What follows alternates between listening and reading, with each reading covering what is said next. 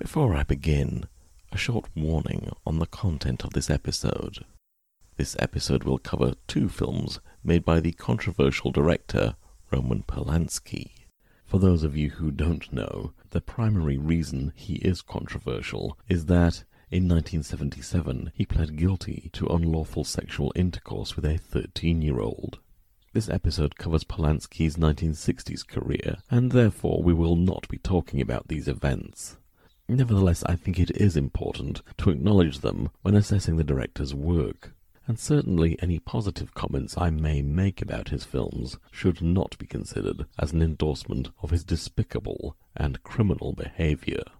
And now on with the episode.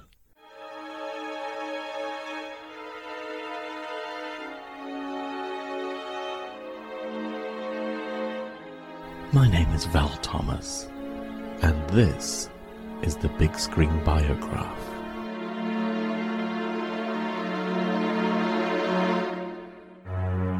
Recounting the stories behind the people, behind the films. This time, British film producer Tony Tenser, Part 1 Straight Outta Compton.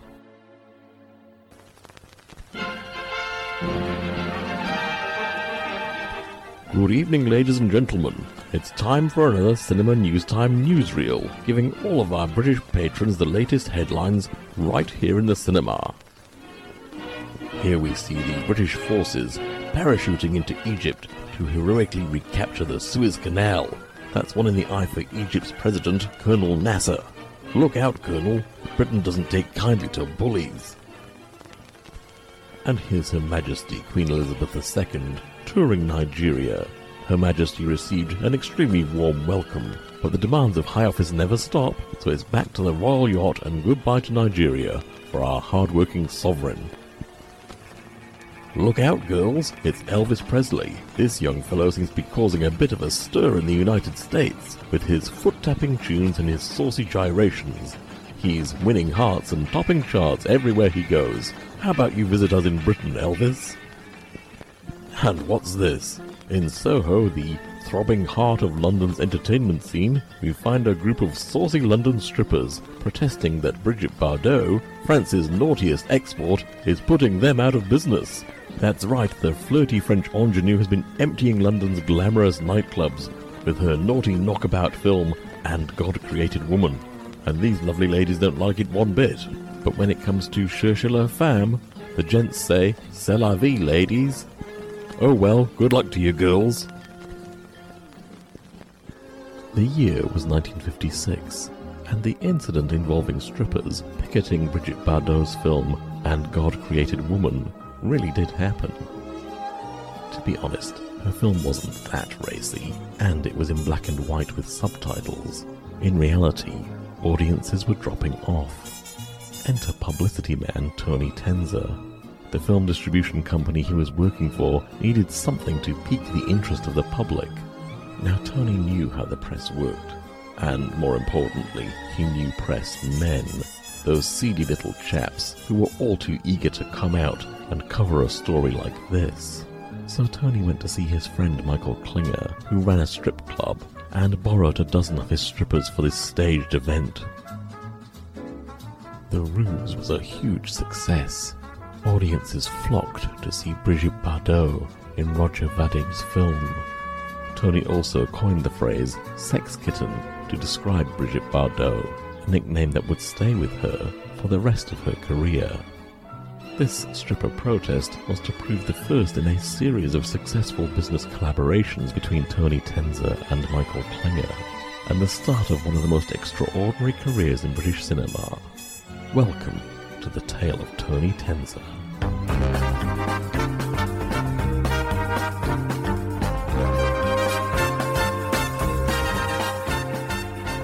Tony Tenser came to the film industry by accident.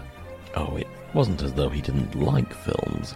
He described how, as a child, he loved westerns and the universal horror movies of Boris Karloff and Bela Lugosi. It is just that, growing up in London's East End as the son of Lithuanian immigrants during the Depression, The idea of actually making something as magical as a film seemed absurdly fanciful. Back in those days, it was all about putting dinner on the table and keeping soles on your shoes. Tony worked in a lumber yard before being drafted when World War II broke out. On his return to civilian life, he took a job working for his uncle's tailoring business. It just so happened that one of their orders was supplying uniforms to a local cinema, and it was through this connection that Tony took a job as a cinema manager, a job which in those days involved scheduling the films shown and promoting them locally. As it turns out, Tony had a real gift for promotion and marketing of the films he showed. His talents were noticed, and this led him up the ladder to eventually join the publicity department of Miracle Films, a small distribution company for whom he arranged the Brigitte Bardot stunt. But Tony's meeting with Michael Klinger fired the imagination of both men. Klinger's Gentlemen's Club attracted bored, stressed 1950s businessmen from all over London's business district. Tenser and Klinger dreamt up the idea of creating their own cinema club, which would show films not available to the general public. For you see, British legislation at that time allowed members-only clubs to show films which were not certified by the British Board of Film Censors, the BBFC. And I'm sure you know what sort of films that means, and the potential profits in showing them.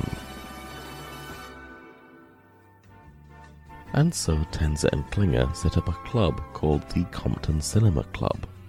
Oh, it wasn't all nudity and exploitation. The club also showed uncut versions of controversial Hollywood movies. One early screening was of Marlon Brando's The Wild One. They also showed independent art movies coming out of Europe. But indeed, the Compton Club also did a fine trade in screening the incredibly popular naturist documentaries of the time with titles like The Nudist Stories, Nudist Memories, and Nudist Paradise.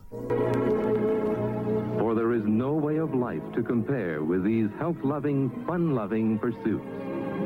Watch the incomparable marvel of the female form at play and at rest. This is life as you have never experienced it before. But these were two ambitious businessmen and they realized that if the profits from exhibition are good, then potentially the profits from production, distribution, and exhibition would be greater still. Tenser and Klinger pulled together a very modest budget for a film to be distributed by their own company, also called Compton. For reference, the average budget for a British film was around £150,000 at the time, roughly $300,000 US. Tony Tenser and Michael Klinger managed to scrape up £3,000.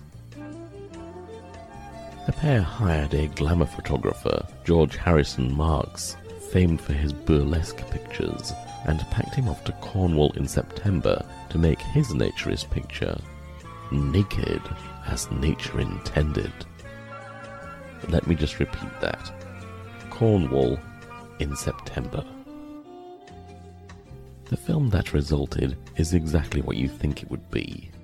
An incredibly coy tale of healthy young women frolicking, or at least attempting to frolic, in England in the autumn. Dear sir or madam, have you ever felt you wanted to get away from it all? I mean, have a holiday that was a real change? Mm-hmm, me too. And here's a girl who did. Did feel like it and did have a really different holiday. A nudist holiday. Here's how it all happened. This is Petrina. As you might imagine, Petrina takes a little persuasion, but soon she has adopted the naturist lifestyle. Come on, why not take off those wet costumes? It's a perfect day and nobody uses this beach except us. That's right, Petrina. There's only you and me here. Uh, oh, yes, and that uh, camera crew of six men over there. The lure of the sea, the sun, and the sand proves too strong and the longing to move free as the air, truly as nature intended, is overwhelming to Pam, Katrina, and Jackie. Well, here goes. As Bridget explains, you've got to forget all that you've heard in the past. The silly jokes about nudists, the advice from other people. And then a place like this Sun Club becomes an important and little part of your life. What better way could there be to achieve a healthy body and a healthy mind at one and the same time?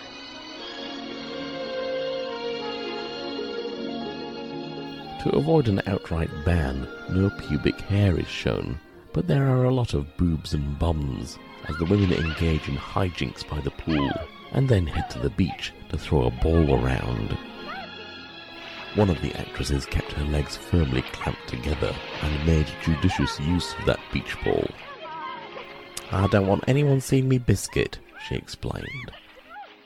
In between these scenes, there are educational segments about the joys of naturist living and a visit to Stonehenge of all places. But despite this, and despite an official endorsement by Britain's naturist movement, Britain's chief censor at that time, a chap named John Trevelyan, chose to impose a ban on the film for showing too much nudity. But this wasn't necessarily an obstacle to Tony Tenser and Michael Klinger. In fact, it was a positive boon. For you see, the censor's recommendation was only that a recommendation. It could be overridden by the local councils if they wished and such was the case around Britain. Many councils viewed the film and found it to be no worse than many of the other naturist documentaries. As a result, Tenser and Klinger were able to show their film around the country and in their private club, and claim it was the film the censor didn't want you to see. Of course, there were some local councils which had more Victorian members who agreed with the censor and decided to ban the film. But even that worked in the film's favour. Disappointed audiences simply hopped on a bus and travelled to the nearest town that was showing it to see what all the fuss was about. You can't buy publicity like this. Despite the inherent crapness of the film, the posters claimed it was the greatest nudist film ever and touted the film's star Pamela Green as Queen of the Pin-Ups. Queues formed around the block to see it. The film was exhibited on screens in London's West End for over two years, and that investment of £3,000 was made back several times over.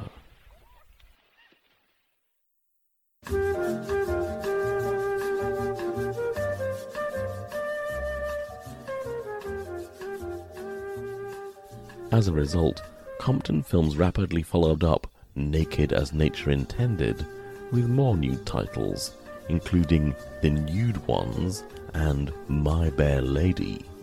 But the time of the nude film was coming to a close. The times were changing. The verdict from the Lady Chatterley obscenity trial showed that. Nudity was starting to make its way into mainstream cinema too, accompanied by an actual story with actual acting. Tony Tenser and Michael Klinger sensed this, and they were sensible enough to move with the times. Now I feel I should explain something. The term exploitation cinema is almost meaningless now. This is because it refers to those films which featured a subject that the respectable studios would never cover, so a low budget producer could give the public something they couldn't see elsewhere. And here the subjects could be as extreme as things like cannibalism, or as mild as marijuana usage. And so you can see now why exploitation cinema is a thing of the past. Big budget cannibal thrillers like Silence of the Lambs can win Oscars. And if Seth Rogen didn't smoke pot in a film, it would be surprising. I think the last true exploitation film that broke down barriers and showed something you couldn't see elsewhere was Reservoir Dogs and that's nearly 30 years ago. Since then, Quentin Tarantino hasn't just become influential, he's practically mainstream these days. But back in the early 1960s, forbidden subjects proved fertile ground for independent outfits like Compton. They moved away from nude films to dramas, but always ensuring that the subject was something sensational enough to draw publicity and crowds. Their film That Kind of Girl covered a sexually adventurous young woman who contracts a venereal disease, whereas their film The Yellow Teddy Bears covered the sexual awakenings of teenage schoolgirls. Compton could get away with making films like this by apparently disapproving of their subject matter. And perverted punters who went along to these films hoping for salacious subject matter were likely disappointed with the mild results, despite actually being a rather talky, moralistic and dull film. The trailer for that kind of girl was more than enough to sell the film to a sensation seeking public. Eager for life and laughter, she swings with the footloose and uninhibited youth of today. You will meet Linda, another kind of girl. You must have thought about it. Thought about what? Well, sex. She wanted marriage. He couldn't wait.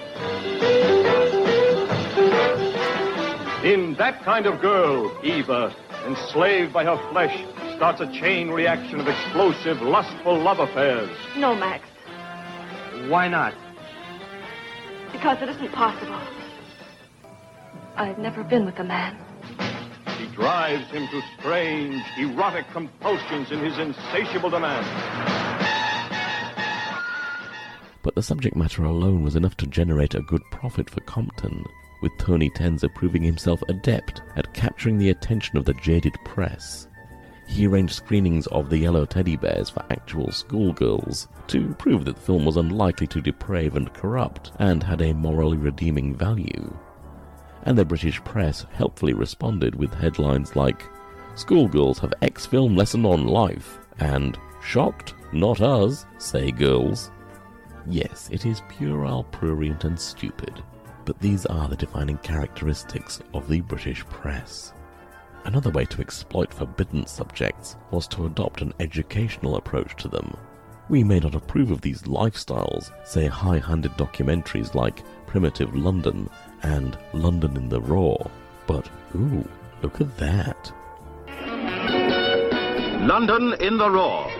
Now, for the first time, the world's greatest city laid bare. Thrill to its gay excitement, its bright lights.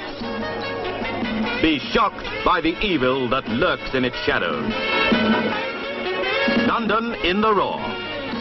Captivating, colorful, capricious.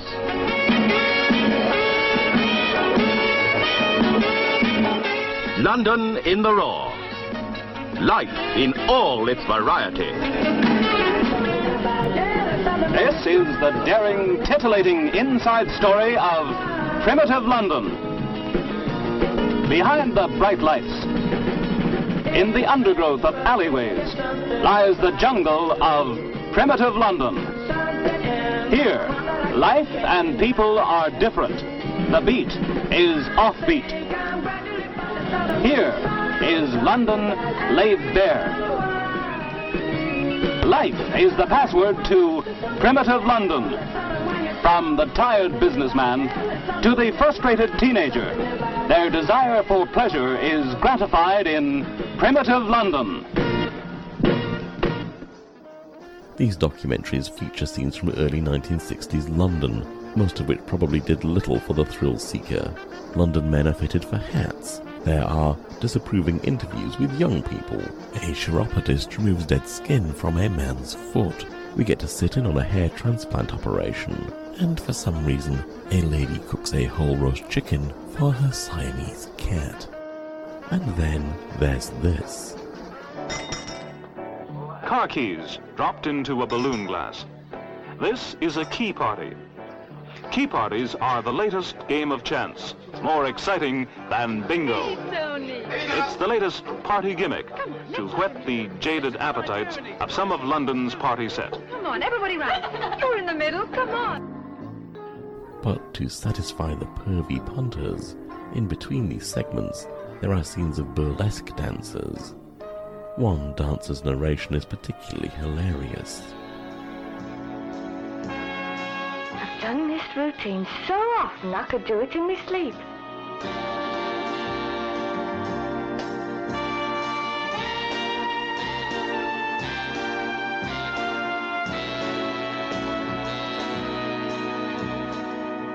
Most of the girls in this game come up from the provinces.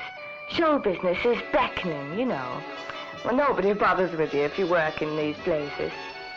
You have to have had some training drama school or something. No, there's no chance of being discovered down here. Found out, maybe. Discovered, never. All this dressing is hard on the clothes. But I can tell you what it's hardest of all on. And that's the feet. This is the sort of thing your granddad got off on. Try not to think about it. Like their previous naturist movies, Compton's slice of London life documentaries were extremely profitable. But the fad was fleeting. This didn't worry Michael and Tony too much. They already had other avenues to pursue. By 1964, Compton had become experts at repackaging foreign films.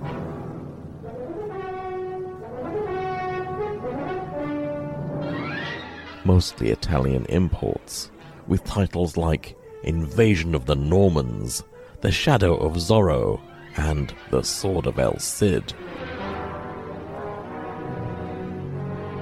Which Compton would put out on a double bill.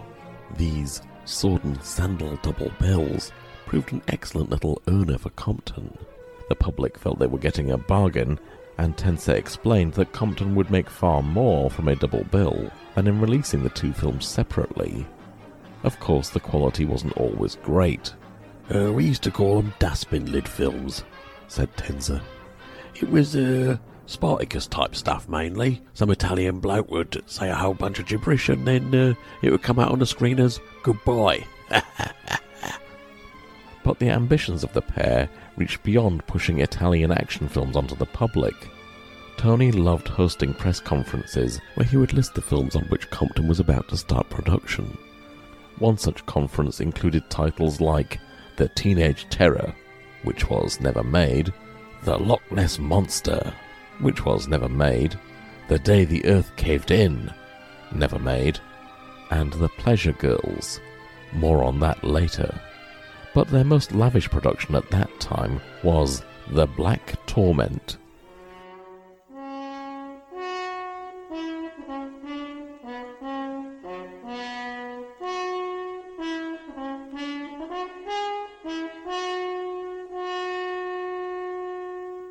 The Black Torment was inspired by one of the regular patrons at their Compton Cinema Club. The patron was James Carreras, who founded Hammer Films. Hammer was the great British success story at that time. Their lurid tales of gory horror, mixed with panting, barely concealed sexual desire, was a huge hit globally. The American market lapped it up, and these films travelled well to other overseas markets like Japan, India, and Australasia. And the heady mix of sex and scares seemed right up Compton's street. The Black Torment was based on a gothic melodramatic novel for which they had already purchased the rights, and they put their most reliable director onto the project, a fellow named Robert Hartford Davis. He didn't have the style or the sophistication or the budget of Hammer's finest director, Terence Fisher, but he could be relied upon to bring in a film on budget. Or so and Klinger thought. He'd done a fine job in delivering their low budget exploitation dramas up to this point, including the Yellow Teddy Bears. Moving productions along quickly and not getting bogged down in perfectionism. Unfortunately, he felt differently about his period horror film, for you see, Hartford Davis loved this stuff, and it really shows on screen. Although Tenser and Klinger were looking for a Hammer style film, it's clear that Hartford Davis was much more influenced by the horror films coming out of Italy at the time. His film is full of moody shadows and suffused with rich colours. I should add that it does not have the dreamily atmospheric style of Mario Bava, nor the trippy bravura of 1960s Roger Corman, but it definitely has more in common with those movies than with the rich, bloody, and dramatic panache of Terence Fisher's films. Tenser and Klinger were not impressed, and here's where, I must confess, I have some sympathy for the producers. You often hear heartbreaking tales of directors whose artistic vision was compromised by troglodyte money men, but on the other hand, here was Hartford Davis burning through their extremely limited cash and threatening their other productions. Apparently, Tenser asked Hartford Davis how far behind schedule he was. When the director admitted he was nearly two weeks behind schedule, Tenser pulled the classic producer move of tearing several pages from the shooting script and telling Hartford Davis he was now right back on track. Hartford Davis never forgave the producers for this and never worked for them again. He also resented their interference in attempting to make the film more commercial. The biggest change they insisted upon was to move the story back a century, from the 19th century to the 18th, so that actresses could wear more revealing Hanoverian low-cut frocks instead of buttoned-up Victorian ones. Despite this, the film is actually a lot of fun. It is definitely a lesser British horror film from the period, but it could compare to something you might find on the bottom half of a Hammer double bill. The story has a landowner named Sir Richard Fordyke returning to his family home with a new wife after the death of his first wife. But on arrival, he finds himself besieged by locals who accuse him of rape and murder. There are eyewitnesses, they say, despite his being far away at the time. You'll have heard what happened to Judd's girl. Yes, I was about to go into that myself. She spoke my name before she died. You know that. No one is accusing you, but I'm afraid it will soon come. There's more than one honest witness ready to swear that he's seen you in these parts in the last two months. You've been talking to that crazed man, Jenkins. I've only just learned about him. There are others. Many of your tenants claim to have seen you ride through the village at night, pursued. Pursued? By whom? By the Lady Anne. Lady Anne?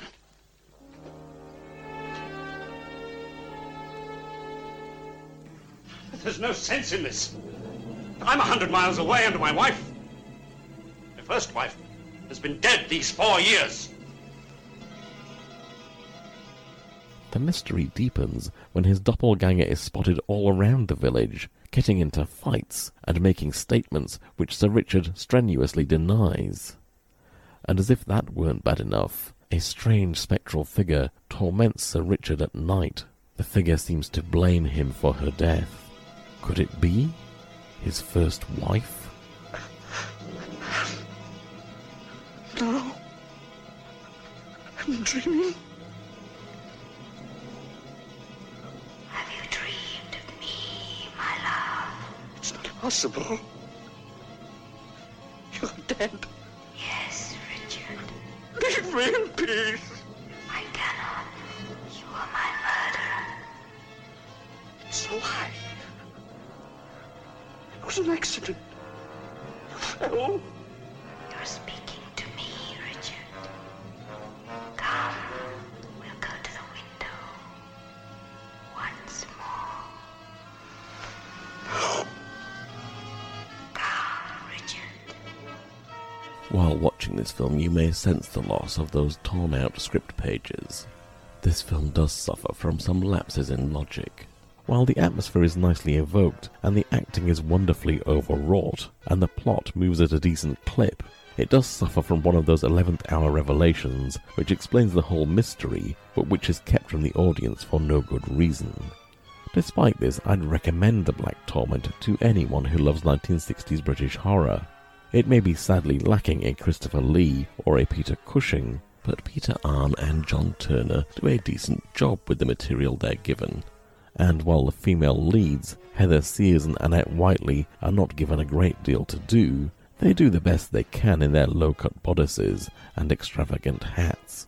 There's even a huge swashbuckling sword fight in this film, which I must admit I wasn't expecting. As you might imagine, this film was met with mixed reviews, and while Compton didn't lose money on it, The Black Torment didn't exactly worry James Carreras. There could only ever be one Hammer. Meet the Pleasure Girls. They came for the kicks. The Pleasure Girls. They take the kicks and the shocks of big city life in their stride. Ian McShane as a young photographer looking for a quick development. Francesca Annis as Sally, fresh and innocent. Two people with burning ambitions, in love with life and each other. We could be happy, normal people, dunking babies in the front left, right, and centre, but of course we won't. It's too easy. Look, I don't want to rush to the altar. I want to try for a career. Sally, I love you. Klaus Kinski as the ruthless Nico. He had money and enemies. Rosemary Nichols. Pleasure Girl loves Leisure Boy, and she's courting disaster. Realize what you were doing, don't you? You're putting me on that gambling team. You lost me too. Why, after all this time? I'm going to have the baby. But I won't need you or anyone like you.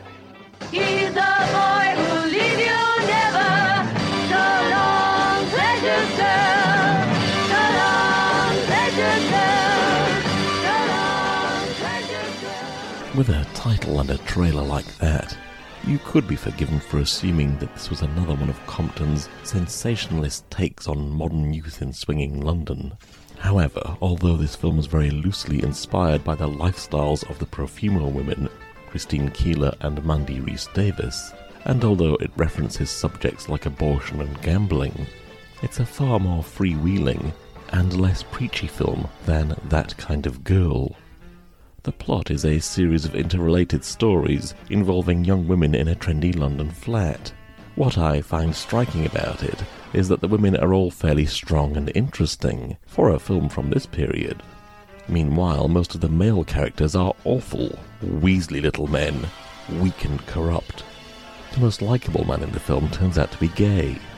Director Gerry O'Hara kept the costs down by shooting most of the film on location. It all went pretty smoothly, with the exception of interference from producer Harry Fine, and behind him Tony Tenser, of course. They were worried that the film wasn't really sexy enough, given the salacious title.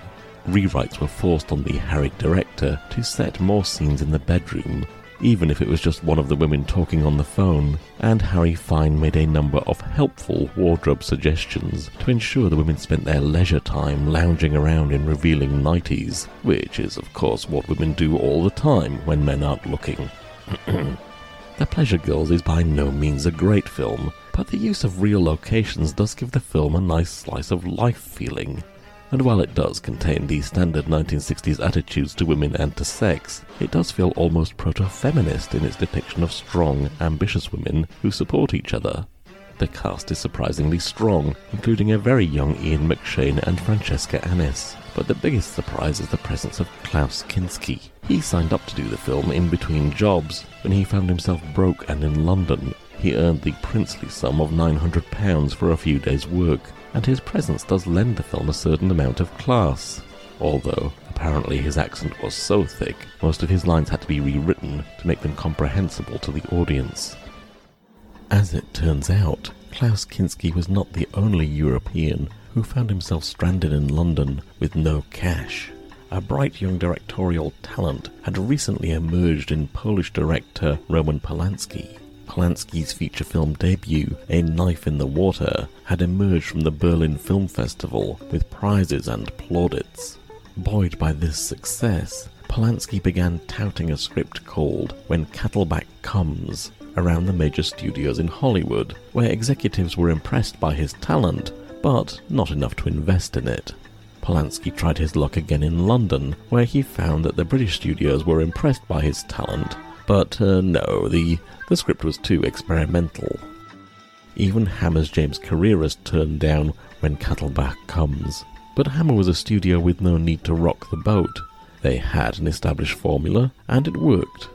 What Polanski needed was a young, risk taking studio, keen to exploit the headlines in hiring this bright new talent.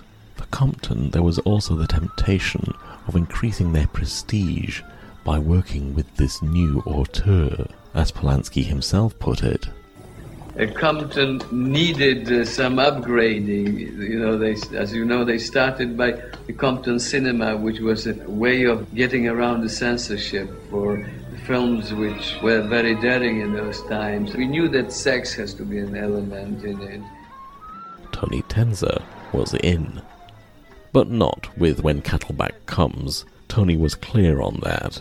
It was just too arty, and the budget would be prohibitive. Polanski's surrealist comedy would have to wait. Tenser asked Polanski to come up with something a little more modest. Polanski took a few weeks and returned with a script for a film called Lovely Head, about a young woman's descent into madness. Myself, Gene Gutowski needed to make a picture, so we had to come up with something which had chances of being uh, being accepted. Therefore, we thought of a kind of horror film. There would be some location shooting, but a very small cast. It would mostly be set in the confines of the woman's flat, as her sexual terrors and confinement drove her to the brink of insanity, Polanski explained. Perfect, said Tenser. And just like that, Lovelyhead was Compton's newest production.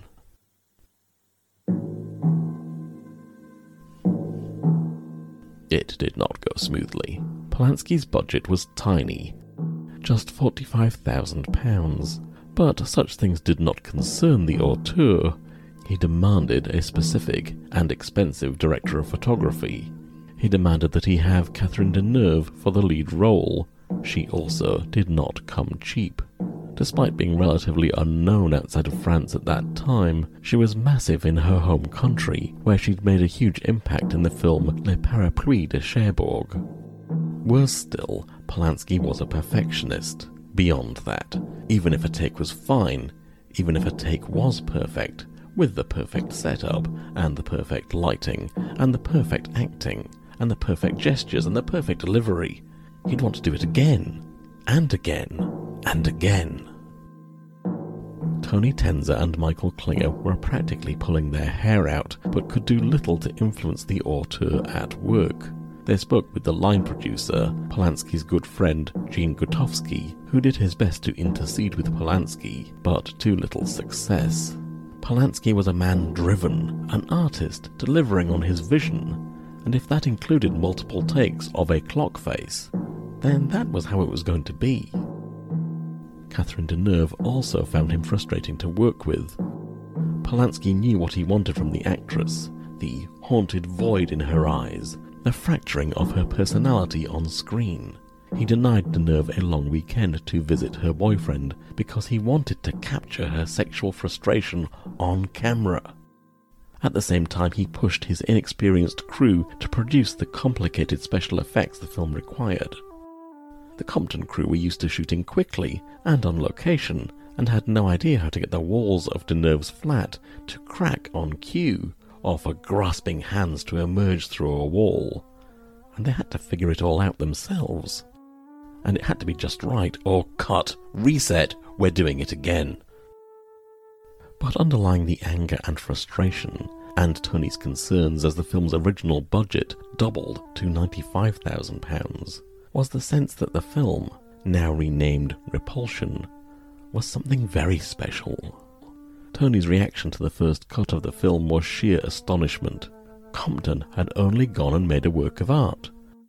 Tenser described the film as electrifying. The other benefit to working with Polanski was Polanski's knack for publicity and self-promotion. He was constantly surrounded by the elite of swinging London, from Michael Caine to Julie Christie, all keen to rub shoulders with the young genius, and Tony Tenser's experienced marketing skills kicked into gear. This is Carol Ledoux. Young, beautiful, desirable. Men found her irresistible. Repulsion. A frightening film that takes the everyday world and distorts it, taking you inside the mind of a girl driven to insanity. No other film has ever shown with such intense reality the terrifying journey into madness. Now the horrors from her twisted mind spill over into reality.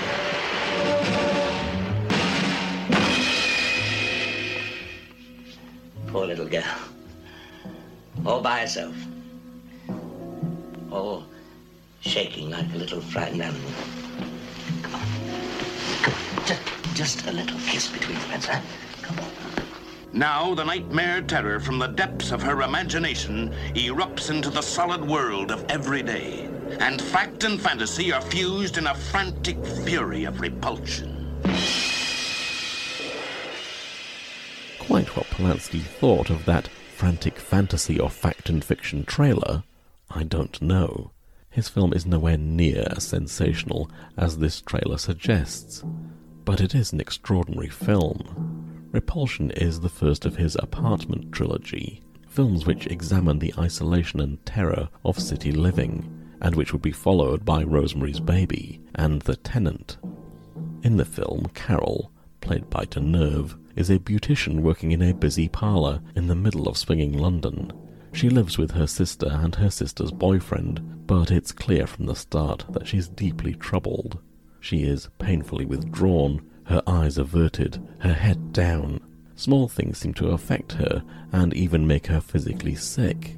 She is distracted and alone, and no one, not her well meaning manager at the salon, nor her would be boyfriend, can find the cause of the problem. I must concede, Catherine Deneuve is perfect for the role, and I can well understand Polanski's insistence that she play the part. She moves through this film, closed in on herself, so tightly wound that only her eyes can express her inner trauma, her absolute terror at her surroundings.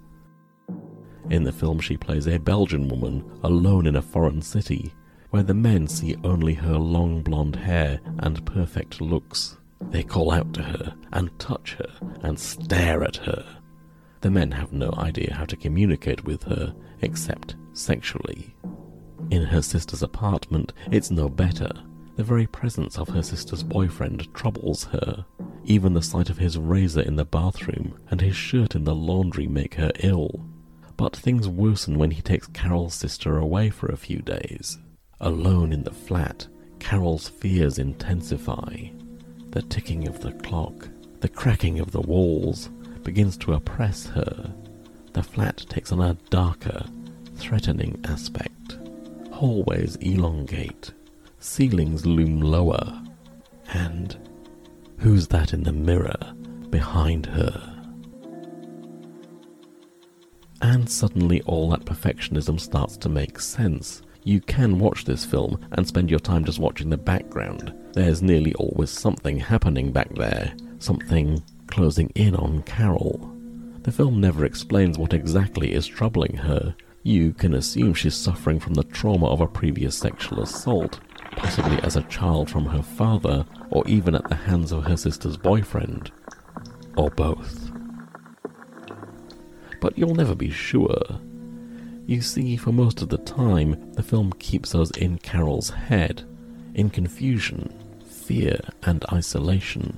We experience her world.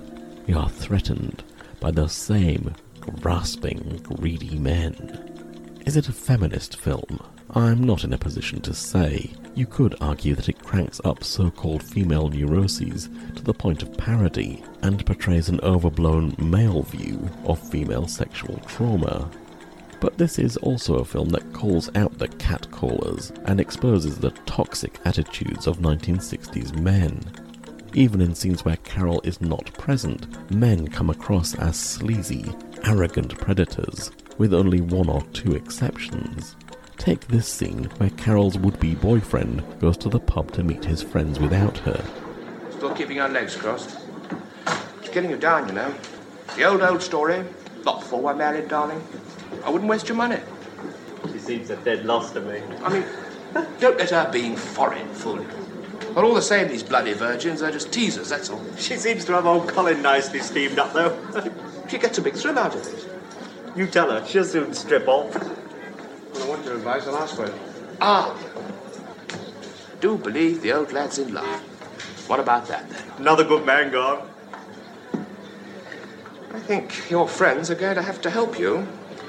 Why don't you, um, take her over to Reggie's pad one evening? Yeah, steady on, John. Oh, Reggie will lay something on, won't you, Reggie? I can see the scene now. Sweet music, soft lights, a big jug of iced gin with um, orange or lemon on top of it. Oranges. My turret's a fruit cup and three of the most eligible bachelors in London. Here, I'm getting excited already. At the end of the evening, she'll be begging for it. You'll soon be able to stop twitching. She'll weep with gratitude. Yeah, maybe we will too. Maybe you want your face pushed in. Here, take your hands off me. For heaven's sake. It is interesting to note that, in fact, one of Carol's murder victims was to be a woman in the original script. The boyfriend of Carol's sister is married, and his wife makes numerous phone calls to the flat. Originally, Polanski conceived that she would turn up to the flat looking for him, only to be murdered by Carol. In the end, Polanski cut this, as it does seem antithetical to the film's theme. That Carol murders out of sheer terror at the threatening males who force their way into her life. Repulsion repays Tony Tenser's initial confidence in Polanski, and then some. It's a dense, rich film that bears repeated viewings, if you can stomach it. Nearly 60 years after it was released, its themes are still relevant today. Personally, I think it is one of Polanski's best films, with his trademark self-indulgence reined in by the tight budget. Ironically enough, it's that same low budget that causes Polanski to dislike the film himself, referring to it as shoddy. But despite Polanski's feeling that this is one of his minor films, written in a hurry and made with no money, it does contain some of the themes that would continue to run through his later work. After all, you can see echoes of Carol from Repulsion in Evelyn from Chinatown. In these films, trauma is only ever sublimated. It never dies. However, in its time the film did what Compton needed it to do. It was a huge hit at the Cannes Film Festival and a massive financial success around the world. And suddenly Compton were no longer the smallest fish in the pond. They were big. They were successful. And as calls started coming in from the Hollywood studios about possible future collaborations, they were suddenly international, with audiences around the world clamoring to see what Polanski would do next. To Michael Klinger, it was obvious they would allow Polanski the freedom to shoot the film he'd originally wanted to make when Katelbach comes, now renamed Cul-de-sac. The story tells of a pair of criminals, injured and isolated, who take over the home of a nouveau riche but effete businessman, played by Donald Pleasence, and his trophy wife, played by Francoise Dorléac.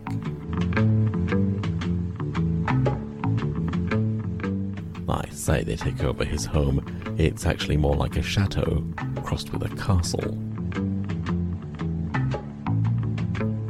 The criminals are played by Lionel Stander, best known for playing Max in Hart to Hart, and Jack MacGowran, who would turn up again in Polanski's next film, The Fearless Vampire Killers. During the course of the film, the two criminals go from being a threatening presence to creating an uneasy alliance with the married couple. During the course of their stay, the criminals must endure a visit from Donald Pleasence's deeply unpleasant friends and their horrible child. And Donald Pleasence's character finds the criminal way of approaching problems somewhat liberating. Completely ruined. And no one's been hurt, that's the main thing. Yes, that would have been the last straw. Look, I'll make good the damage to your stained glass. How could one possibly replace a St. Cuthbert's stained glass window? From the moment you set eyes on us, you had one thing in your mind, and that was to get us off this island. Quite so. You let your filthy little brat get up to his disgusting tricks. Besides, I, I know perfectly well why you came. You needn't take me for a fool. He knows why, you hear that? He I know what I'm talking why. about. It was the same with Agnes, wasn't it? May I ask what you're implying? Will you kindly shut your trap? Obviously, marriage does not suit you, my poor George. Your poor George is telling you to go to hell. Oh, Philip, you hear that? Nag, Say nag, a nagging bitch, that's all you are. All you care about is your gossip, your nag, nag, chitter chatter. That's your very aim in Poor life. George. He's gone completely off his rocker because of that tart. Say that again. Tart! She's a tart. One has only to look at you to see that she'd go to bed with anything in trousers. The tart, as you call her, happens to be my wife. Now take your bloody filthy insinuations and get the hell out of my fortress. Fortress. Get out, get out. Get out. Get out. Get out. Get out. Get out. Despite being marketed as a comedy thriller, Cul-de-sac is actually neither of the above. Certainly, it's part satire on bourgeois 1960s values, but it's also a study on the nature of masculinity, with Pleasence playing a version of Ariel from Shakespeare's The Tempest, and Stander standing in as Caliban. In fact, when Stander first invades the home, he finds Pleasence dressed in a shorty nightie and wearing makeup. As if that weren't complex enough, there are also tips of the hat to Samuel Beckett, with the protagonists waiting for the arrival of Katelbach, who never comes. And with a synopsis like that, you can imagine how Tony Tenser's marketing mind was perplexed by the project. What would the poster look like? Despite Polanski's name, it was a tougher sell than Repulsion, and Tenser was concerned. But Michael Klinger liked the idea of Compton becoming a legitimate name in British film production, creating quality projects.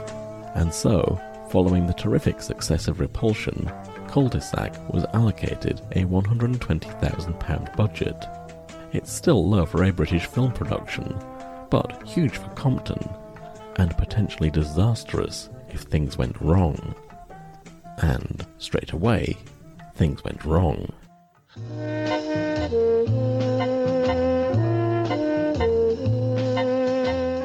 Polanski determined he wished to shoot the majority of the film on location on Holy Island, in the northeast of England. Battered by the elements and plagued by insects, the cast quickly became fractious and argumentative.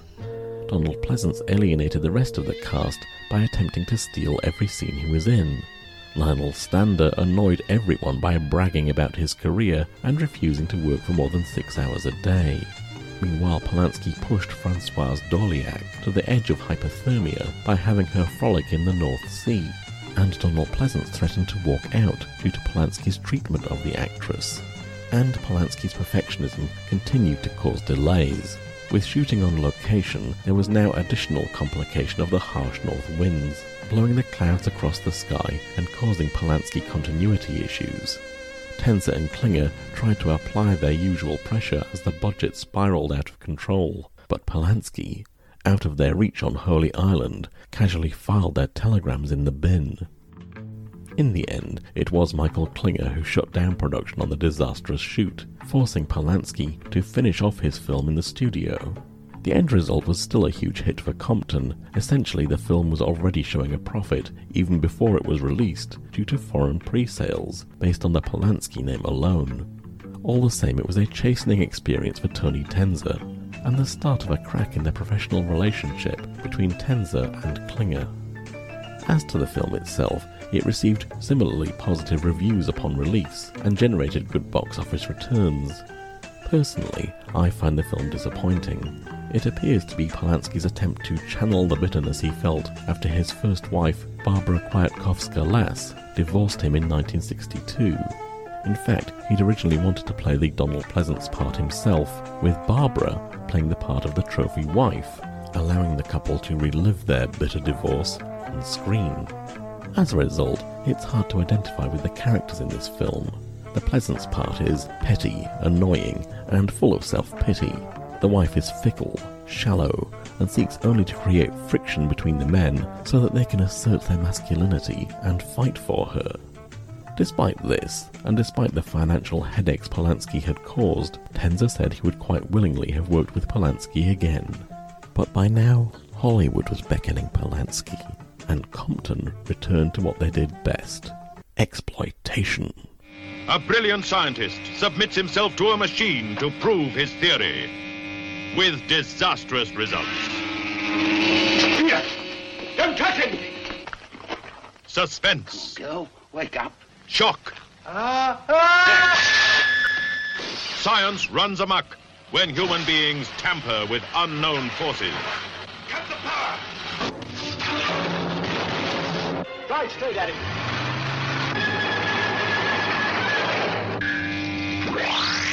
Explosive scene as nature's forces demonstrate their superior power against man's efforts to interfere with the normal order of mind and matter. A shattering suspense film to rivet your attention from its dramatic opening to its devastating climax. Be sure you see this terrific film, The Projected Man. To reflect their now differing priorities, Michael and Tony separated their roles.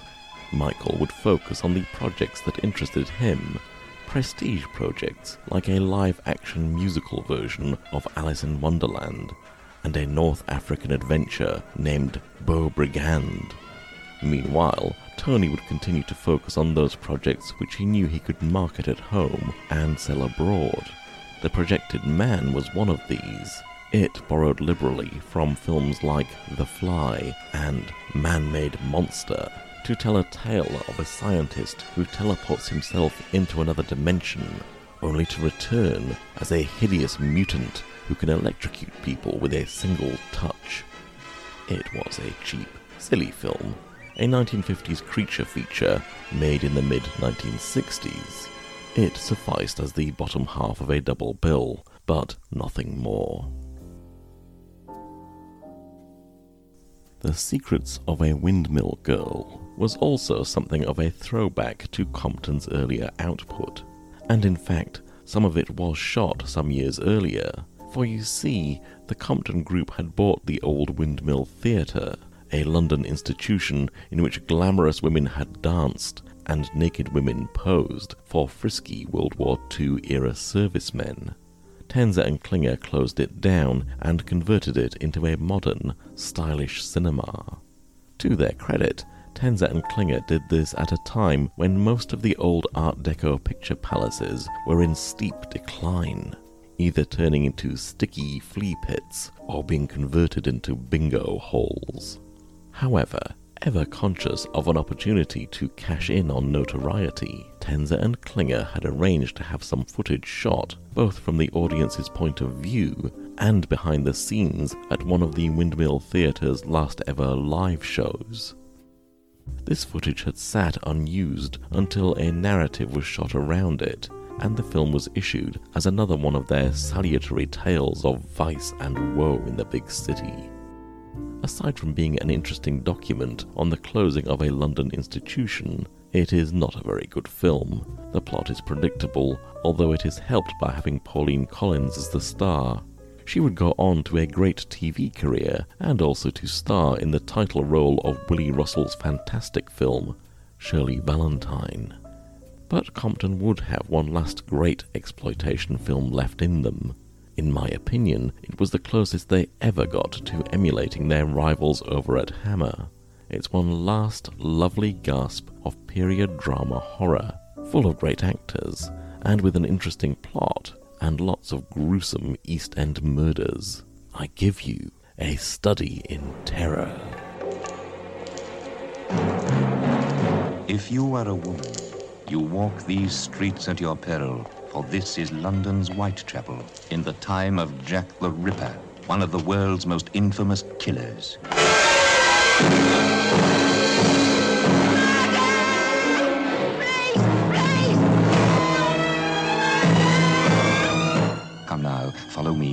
Me. Don't leave my side for a single moment.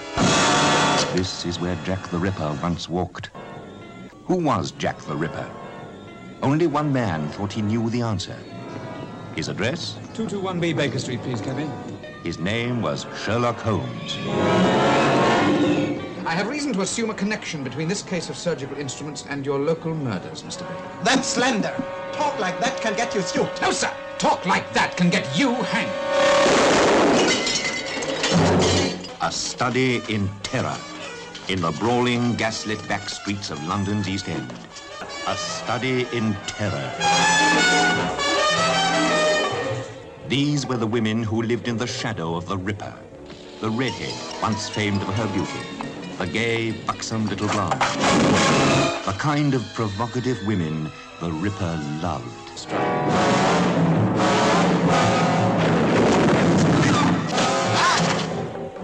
Never see anything like it this side of hell. A study in terror.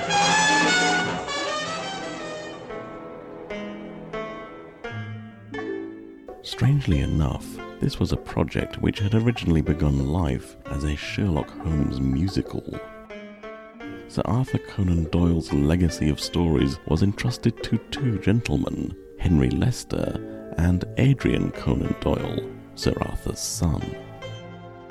They had conceived the idea of Baker Street, a Broadway musical based on the characters of Holmes and Watson. When this fell through, they fell in with Herman Cohen, an American producer who had made the wonderfully garish horror film, The Horrors of the Black Museum. Herman Cohen and Tony Tenser were like minded chaps who got along rather well, and so it was Cohen who approached Tenser and brought him the idea of reviving Sherlock Holmes for the big screen. Tony Tenser was apprehensive at first. Like many people, he associated on screen Holmes very strongly with Basil Rathbone and Nigel Bruce, and insisted that Compton make a very different kind of Holmes story. Tony Tenser says it was he who came up with the idea of Holmes investigating Jack the Ripper, and he took the idea to writers Donald and Derek Ford, who had also adapted The Black Torment for Compton.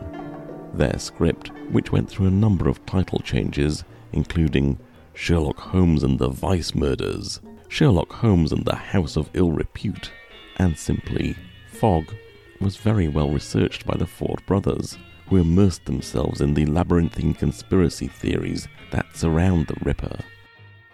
Wishing to avoid controversy, they avoided those theories involving the British royal family, although these would later resurface in the film Murder by Decree, the other film in which Sherlock Holmes tracks the Ripper, released in 1979.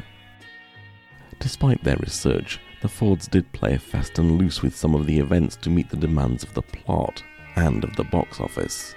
The victims of Jack the Ripper are generally younger than their real life counterparts, in order to allow for glamorous women to be cast in their roles. Undoubtedly, the most prominent victim in the cast is Barbara Windsor, who takes time off from the Carry On films to play the part of Annie Chapman, although she's still the same bubbly, saucy Babs that we know and love. Who's that? Oh, it's me, Mrs. Grimshaw, Annie Chapman. What do you want? What do I want? What do you think I want? I live here, don't I? Not anymore, you don't. Not unless you pays your rent. Oh, I'll give it you in the morning. I've heard that before. You give it me now or you don't come in. Good old cow. Good old cat. You're nearly ruined your bonnet. Serves you right. And now you can shove off out of it. Yeah, and you know what you can shove, don't you? As for Holmes and Watson, the actors John Neville and Donald Houston were cast respectively. They both acquit themselves admirably in the roles, with Houston doing his very best to downplay Dr. Watson as a bumbler. It's no sign of disrespect to Nigel Bruce, the classic Watson. In fact, it's something of a compliment that Bruce's version of the role came to be so memorable that Donald Houston felt he needed to distance himself from it. Well, for the most part, anyway. Disgusting. A member of the medical profession caught red-handed, Dr. Watson? Hmm? What? Your indignation implies a degree of familiarity. My dear Holmes, you cannot think that I am familiar with a maniac who meets a woman in the street and stabs her again and again? In Whitechapel? What was the name of this unfortunate prostitute? Polly Nichols. How did you know she was a prostitute? Where have I put my damn pipe? Uh, how do you know, Holmes? You haven't seen a newspaper. You have been reading the stop press of the third edition of the Times, printed at 3.30 a.m. Therefore, the news must have come in at about 3 o'clock in the morning. Hmm? As Polly Nichols was murdered in the street, it is unlikely that her body remained undiscovered for long. So I deduce that it happened at about 1 o'clock in the morning. Very interesting. But it still doesn't explain how you knew she was a prostitute. No respectable woman would be out alone in the streets of Whitechapel at such an hour. Therefore, she was not a respectable woman. You make it seem so simple. And now, if you wouldn't mind standing up, my dear fellow. Stand up? What for? It is a well-known maxim of mine that when you have eliminated the impossible, whatever remains, however improbable, must be the solution. And? Therefore, you are sitting on my pipe.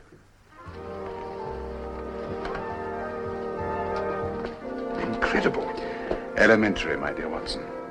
And now, Whitechapel. Adrian Conan Doyle and Henry Lester contributed £100,000 to the production on behalf of Sir Nigel Films, the production company which administered the Holmes stories. This meant the whole endeavour was given a very generous £160,000 budget, a lot of which went on an incredibly strong supporting cast. This included Frank Finlay as Inspector Lestrade, Anthony Quayle as an East End doctor, and an astonishingly young Judi Dench as his daughter. Dame Judi was relatively new to the screen, but was, at that time, establishing herself as an incredibly talented actor in the Royal Shakespeare Company. The film also boasts the very first on screen portrayal of Mycroft Holmes, Sherlock's older brother, played by the venerable actor Robert Morley. And as an interesting postscript to all of the above, both Anthony Quayle and Frank Finlay would also appear in the other Holmes vs. the Ripper film, Murder by Decree. Frank Finlay even plays the same part.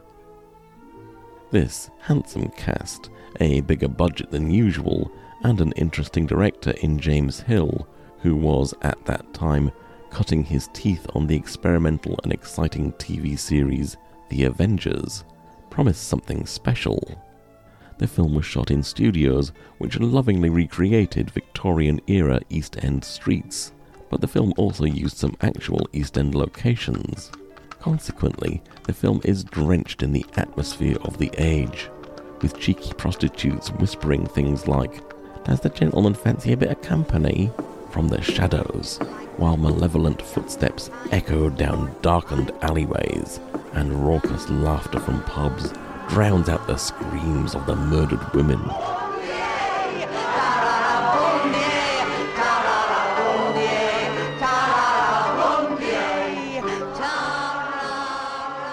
The pub scenes are marvellous, actually, packed with costumed extras and wonderfully choreographed to create the atmosphere of a chaotic, smoky, smelly pub where posh gents slum it alongside gangsters, pimps, roughnecks, and sailors.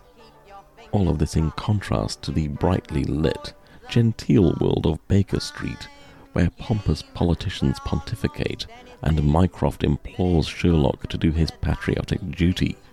In fact, the film does contain more social commentary than you would expect in a horror film of the period, with Anthony Quayle's doctor lamenting that it took a series of grisly murders for authorities to care about the plight of the local women. Of course, the director never allows the film's social conscience to get in the way of the revealing outfits or the bloody action. In one of the film's most imaginatively staged murders, we see the victim Polly Nichols plunged into a horse trough, then enveloped in a cloud of blood as she is stabbed underwater.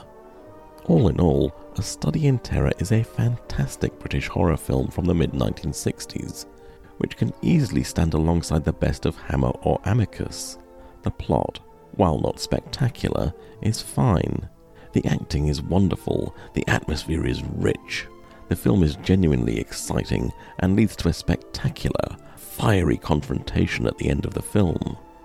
And the coda to the film sets up this same talented cast to do it all again. Tony Tenser threw his energies behind the movie, organising a star studded party at the Sherlock Holmes pub. A huge marquee with a smoking gun, which blew real smoke, and a full marching band, all dressed as Sherlock Holmes. And it failed to perform at the box office. It is perhaps not difficult to understand why. To an extent, the film has an issue of falling between two stools. On the one hand, it is a gruesome story about Jack the Ripper, but on the other, it's a story about gentlemen detectives. The audience for a film like this is split. Those who enjoy Holmes may be put off by the grim details. Those who enjoy horror may find Holmes stuffy. Or perhaps the audience just couldn't get past their perception of the Rathbone and Bruce movies. The posters commissioned by Tenser tried to update Holmes' image. The tagline calls him the original Caped Crusader, and he's surrounded by starbursts containing words like biff, pow, crunch, and aye. It really only goes to highlight how out of touch with the ultra campy world of The Man from Uncle, Batman, and James Bond Sherlock Holmes stories were. It's a huge shame. A Study in Terror was a wonderful film, and it deserved at least one sequel. While A Study in Terror didn't lose money for Compton, it wasn't the breakout hit they had hoped for. The start of a new Sherlock Holmes franchise to rival Hammer's Dracula and Frankenstein movies. As if that weren't bad enough, Michael Klinger's two prestige productions had completely collapsed. Klinger just couldn't interest the Hollywood backers he needed for his lavish Alice in Wonderland movie and political instability in the Middle East had spooked investors away from his North African epic, Beaubrigand. And so, without bitterness or acrimony, Tenser and Klinger decided to call it quits. Tony sold his shares in Compton and ventured out on his own. As for Michael, he would eventually produce some of those prestige movies he talked about, including Shout at the Devil, starring Roger Moore and Lee Marvin, and the tough crime thriller Get Carter, starring Michael Caine. Ironically, though, he would make his biggest money on the Confessions films, sex comedies from the 1970s, pure British exploitation, and as sleazy as anything he and Tony had produced in their nudist era. As for Tony, he decided to stick with what he knew best. Films that were easy to market and easy to sell, with great trailers and lurid posters. And if he happened to make art along the way, well, so long as it made money, that was fine with him. And as it happened, Tony Tenser was about to make art with the help of a young, tragic genius. A young man who promised him a film full of blood, violence, and sex. But which also happened to be one of those films that successfully mixed exploitation and art. A film that can stand alongside The Devils and The Wicker Man as one of the great British horror films, and a film that rejuvenated the career of Vincent Price. I'm talking about The Witchfinder General. But the tale of Tony Tenser and director Michael Reeves will have to wait until the next episode. I do hope you'll join us for part two of the Tony Tenser story. Until then, goodbye.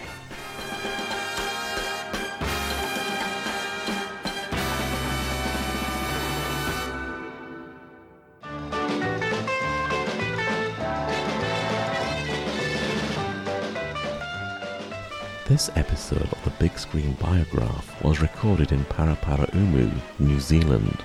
This episode was written and presented by Val Thomas. I'd also like to thank John Hamilton for his wonderful book, Beasts in the Cellar, which provided much of the material for this episode. You can follow the Big Screen Biograph on Twitter and Instagram at Big Biograph. And if you'd like to drop us a line about stories you'd like to hear, you can email bigscreenbiograph at gmail.com. But do remember, only podcasts with listeners survive. So if you enjoy this show, please help to support us by spreading the word on social media. And please review us on Apple Podcasts or wherever you source your podcasts. Thank you for your company. We shall return with more stories for you very soon.